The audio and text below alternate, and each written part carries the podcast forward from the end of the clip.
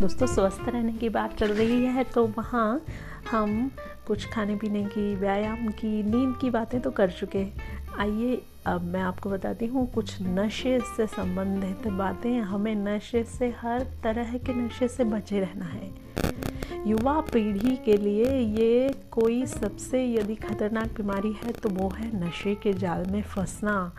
जैसे शराब, धूम्रपान, तंबाकू, ये सारे सभी के सभी सेहत के बहुत बड़े दुश्मन हैं।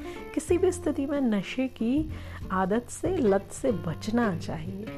यदि नशे से बचे हुए हैं तो बहुत अच्छा, किंतु यदि कोई नशा करते हैं तो जितनी जल्दी हो सके नशे से दूरी बना लीजिए, उतना ही अच्छा है। ये ऐसी बीमारी है जो कैंसर और एड्स से भी ज़्यादा खतरनाक है दोस्तों, और एक साथ कई परिवारों को बर्बाद करती है। शारीरिक, मानसिक, आर्थिक और सामाजिक प्रतिष्ठा का कारण भी बनती है। इसीलिए इसीलिए नशे से बचना ही बेहतर उपाय है। तो हो जाइए तैयार, हर प्रकार के नशे से बचिए और अपने आप को बनाइए संपूर्ण स्वस्थ।